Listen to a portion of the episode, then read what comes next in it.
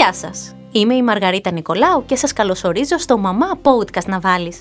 Στη σημερινή εκπομπή έχω κοντά μου τη Μαρίνα Μόσχα, ψυχολόγο ψυχοθεραπεύτρια και συνεργάτη του mothersblog.gr.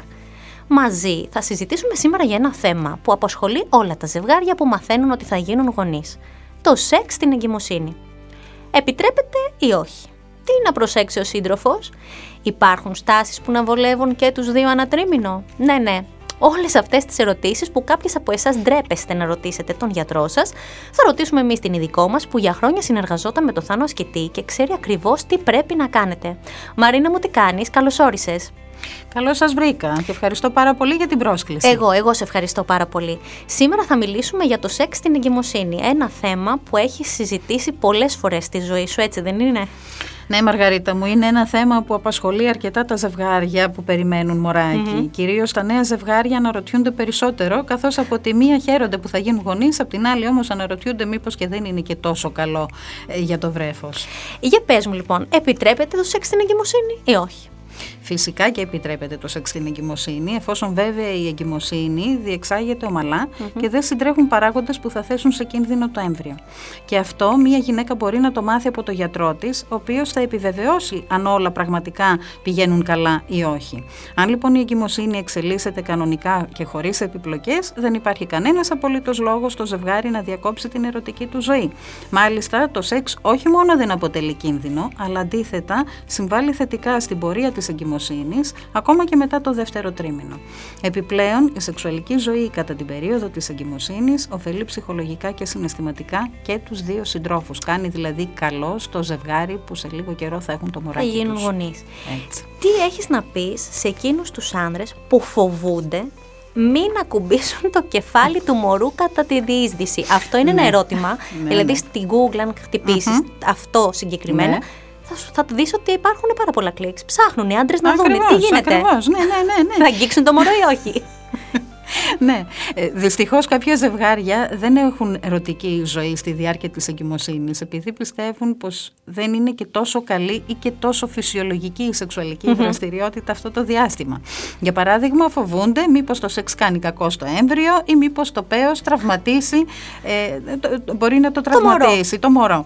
Το Προφανώς δεν γνωρίζουν λοιπόν ότι το έμβριο είναι απόλυτα προστατευμένο μέσα στη μήτρα και πως το παίο δεν μπορεί να το φτάσει ή να κουμπίσει το κεφαλάκι του. Σωστά. Ναι, και μπορεί να ακούγεται έτσι. Ακούγεται αστείο, αστείο αλλά δεν είναι. Δεν είναι όμως και μην ξεχνάμε ότι ε, δυστυχώς θα πω πάλι εδώ, ο ναι. περισσότερος κόσμος δεν γνωρίζει τη φυσιολογία του σώματος. Έτσι. Ακριβώς, ακριβώς.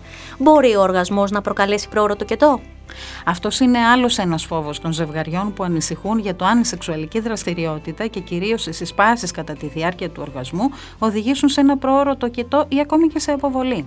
Οι συσπάσεις που δημιουργούνται κατά τον οργασμό δεν σχετίζονται με τις συσπάσεις της μήτρας στη διάρκεια του τοκετού. Αν η εγκυμοσύνη λοιπόν εξελίσσεται φυσιολογικά, σύμφωνα πάντα με βέβαια το με τη, ακριβώς με το γιατρο που παρακολουθεί την, την, την, την, κοίηση. την κοίηση, το ζευγάρι μπορεί να απολαμβάνει την ερωτική ζωή και την οργασμική κορύφωση χωρίς φόβο. Χωρίς φόβο. Και αφού λοιπόν έχουμε πάρει την ξεκάθαρη απάντηση εδώ, ότι ναι, επιτρέπεται το σεξ κατά τη ναι. διάρκεια της εγκυμοσύνη, πάμε να πούμε λίγο, να μιλήσουμε για τις στάσεις που επιτρέπονται ένα τρίμηνο. υπάρχουν στάσεις που επιτρέπονται στο πρώτο, στο δεύτερο και στο τρίτο. Ακριβώς. Ε, βέβαια, να ξεκινήσω λέγοντας ότι οι ενδεδειγμένες σεξουαλικές τάσει δεν υπάρχουν. Εξαρτάται όμως από το πώς νιώθει πιο άνετα το ζευγάρι. Ακριβώς, ακριβώς. Ε, αν πριν την εγκυμοσύνη το ζευγάρι έκανε πιο έντονο και παθιασμένο σεξ, τώρα θα χρειαστεί βέβαια λίγο να το προσαρμόσει σε κάτι πιο ήπιο. Έτσι, έτσι ακριβώς. Χωρίς να στερηθεί όμως το πάθος. Ε, βασική προπόθεση, όπως είπαμε και πριν, είναι η εγκυμοσύνη να προχωράει χωρίς επιπλοκές και το ζευγάρι να έχει ρωτήσει το γιατρό για να επιτρέπονται και οι ερωτικές επαφές. Παρ' όλα αυτά, ενδεικτικά μπορούμε να πούμε ότι στο πρώτο τρίμηνο το σεξ μπορεί να γίνεται σε οποιαδήποτε στάση, καθώς η κυλίτσα στην εγκυμονούσα δεν είναι ανεπτυγμένη ακόμα και δεν την ενοχλεί. Μάλιστα, το σεξ μπορεί να θεωρηθεί και ως ήπια άσκηση. Το βρέφος, όπως είπαμε, δεν κινδυνεύει εφόσον βρίσκεται στον αμνιακό σάκο και δεν έρχεται σε επαφή με σεξουαλικά υγρά, π.χ. το σπέρμα, αλλά ούτε και με το πέος αφού η πράξη γίνεται στον κολπο η σεξουαλική πράξη. Ναι, ναι. Αν η εγκυμονούσα μετά τη συνουσία νιώσει ε, ελαφριά πονάκια ή κράμπες, συνήθως είναι παροδικά και μετά από την ξεκούραση υποχωρούν. Αν επιμείνουν βέβαια, καλό είναι να μιλήσει με τον γιατρό της. Προχωρώντας στο δεύτερο τρίμηνο, η εγκυμονούσα νιώθει καλύτερα, δεν έχει πλέον εμετούς, ναυτίες, ενώ μπορεί να νιώθει και πιο θηλυκή, βλέποντας τις, καπίλε, τις καμπύλες της να αυξάνονται ακριβώς και την κυλίτσα της να μεγαλώνει. Ε, εδώ χρειάζονται πιο αναπαυτικές τάσεις, όπως για παράδειγμα η επαφή στο πλάι με ένα μαξιλάρι στα γόνατα, ώστε να μην πιέζεται η κοιλιά και το σεξ να γίνεται με λιγότερη στο τρίτο τρίμηνο η κοιλιά έχει μεγαλώσει πλέον, ενώ και το στήθος της είναι όλο και πιο ευαίσθητο. Οι στάσεις είναι πιο συγκεκριμένες, όπως για παράδειγμα και οι δύο σύντροφοι να είναι στο πλάι, στη στάση κουτάλα, όπως χαρακτηριστικά την λέμε. Αναφέρεται, ναι. Έτσι, που βολεύει, ε, δεν πιέζει την κοιλιά, ούτε όμως και τη λεκάνη. Άλλη στάση είναι να είναι η γυναίκα από πάνω, που μπορεί επίσης να ελέγξει και το βάθος της παιικής εισχώρησης και δίνει επίσης έλεγχο ε, στην, στην εγκυμονούσα, η οποία μπορεί να καθορίσει και το ρυθμό της επαφής, ανάλογα με το πώς αισθάνεται η ίδια εκείνη την ωρα Σε ποιες περιπτώσεις μπορεί ένας ειδικός, ο γιατρός συγκεκριμένα της mm γυναίκας, να απαγορεύσει το σεξ στην εγκυμοσύνη; Ε, όταν η εγκυμοσύνη δεν εξελίσσεται ομαλά, για παράδειγμα όταν υπάρχει η αποκόλληση, η ανεπάρκεια του πλακούντα, στην εξωσωματική γονιμοποίηση, ε, τουλάχιστον στο πρώτο τρίμηνο, όταν υπάρχουν αιμορραγίες, όταν δηλαδή κάτι πραγματικά δεν πηγαίνει καλά τι πρέπει να προσέξει ο σύντροφος κατά τη διάρκεια του σεξ; Ε, στην ουσία δεν έχει να προσέξει και πάρα πολλά.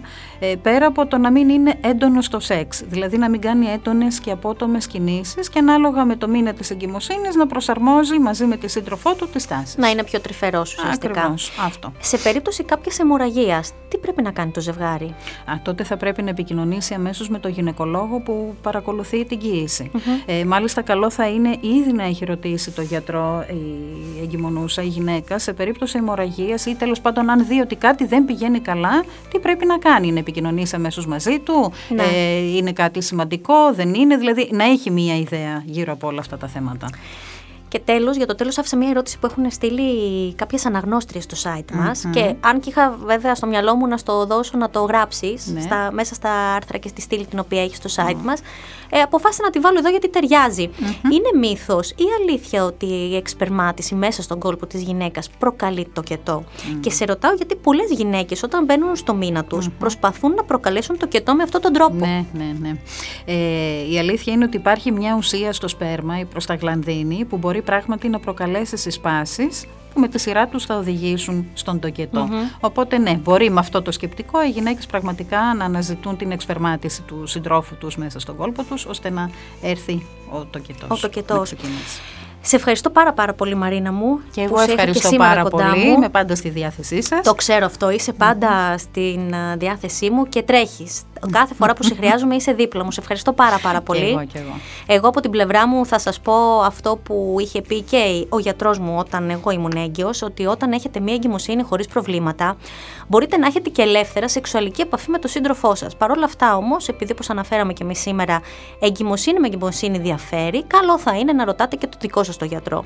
Είμαι η Μαργαρίτα Νικολάου και στο σημείο αυτό ολοκληρώθηκε η συζήτηση που είχαμε με τη Μαρίνα Μόσχα, ψυχολόγο ψυχοθεραπεύτρια. Εσείς, αν θέλετε να ακούσετε podcasts που σχολιάζουν την επικαιρότητα και φιλοξενούν θέματα για ό,τι συμβαίνει γύρω μας, δεν έχετε παρά να ρίξετε μία ματιά στο podcastmedia.gr. Εκεί θα βρείτε και όλα τα δικά μας podcasts. Σας ευχαριστούμε που ήσασταν μαζί μας για ακόμη μια φορά και ανανεώνουμε το ραντεβού μας για την επόμενη εβδομάδα στο Μαμά Podcast να βάλεις. Γεια σας!